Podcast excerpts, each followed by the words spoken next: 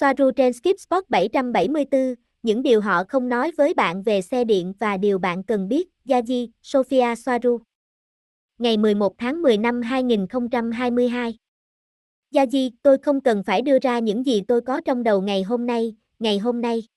Những gì tôi có là việc loại bỏ ô tô như một chương trình nghị sự bằng cách áp đặt những chiếc điện, và bởi vì điều đó sẽ chỉ dẫn đến sự tàn phá của xã hội như đã biết và theo một cách nhanh hơn. Mọi người đều coi giao thông điện là tương lai và sạch sẽ trong khi nó ngược lại.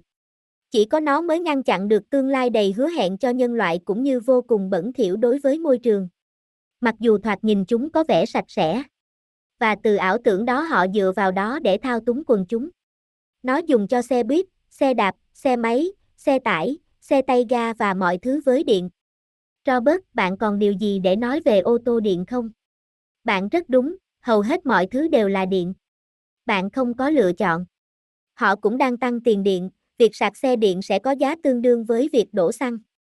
Gia Di, không chỉ vậy, ở một số nơi, nó đã đắt đến thế.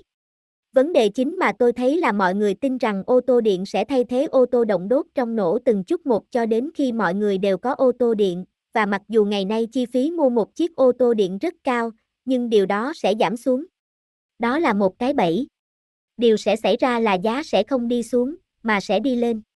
Một trong những lý do chính là lithium ngày càng trở nên khan hiếm và điều này thể hiện ở chi phí sản xuất cao và nhu cầu ngày càng cao, bởi vì lithium được sử dụng trong tất cả các loại pin, điện thoại di động, máy tính, chip, về cơ bản là tất cả mọi thứ dùng điện.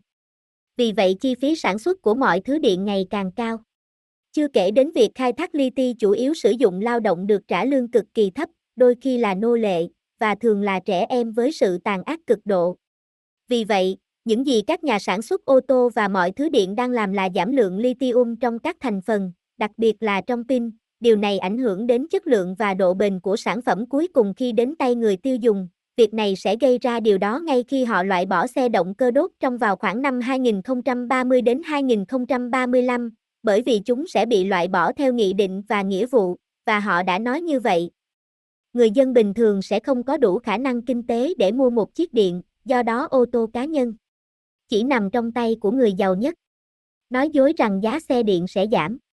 Nhiều người trong thế giới ô tô đã nói rằng với các vấn đề về chi phí lithium và việc sản xuất ô tô điện, họ cho rằng họ có thể thay thế thị trường xe động cơ đốt trong trong thời gian ngắn như vậy là sai, vào khoảng năm 2030. Họ có đủ mọi lý do, nhưng điều mà họ không thể nhìn thấy hoặc phớt lờ, đó là mục đích chính xác không phải là thay thế những chiếc xe đó, mà là để những người dân bình thường không có ô tô hoặc phương tiện giao thông cá nhân và họ sẽ phải sử dụng phương tiện giao thông công cộng, chỉ để lại ô tô điện trong tay giới siêu giàu và các tập đoàn. Tất cả điều này với một chương trình nghị sự rõ ràng về sự kiểm soát đối với quần chúng và sự hạn chế về năng lực của tất cả mọi thứ.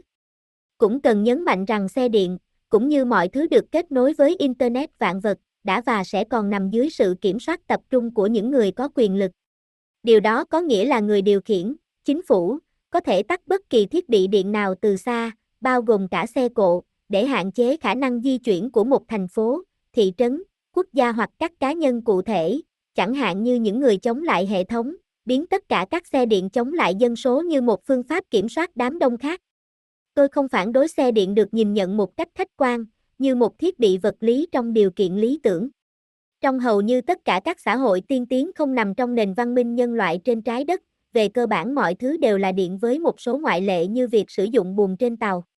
Vấn đề là trong quan niệm về trái đất, một thứ tốt đẹp một cách khách quan được sử dụng để chống lại dân số, bán cho người dân như khái niệm tốt đẹp, mà dân số không nhìn thấy phần xấu và hậu quả.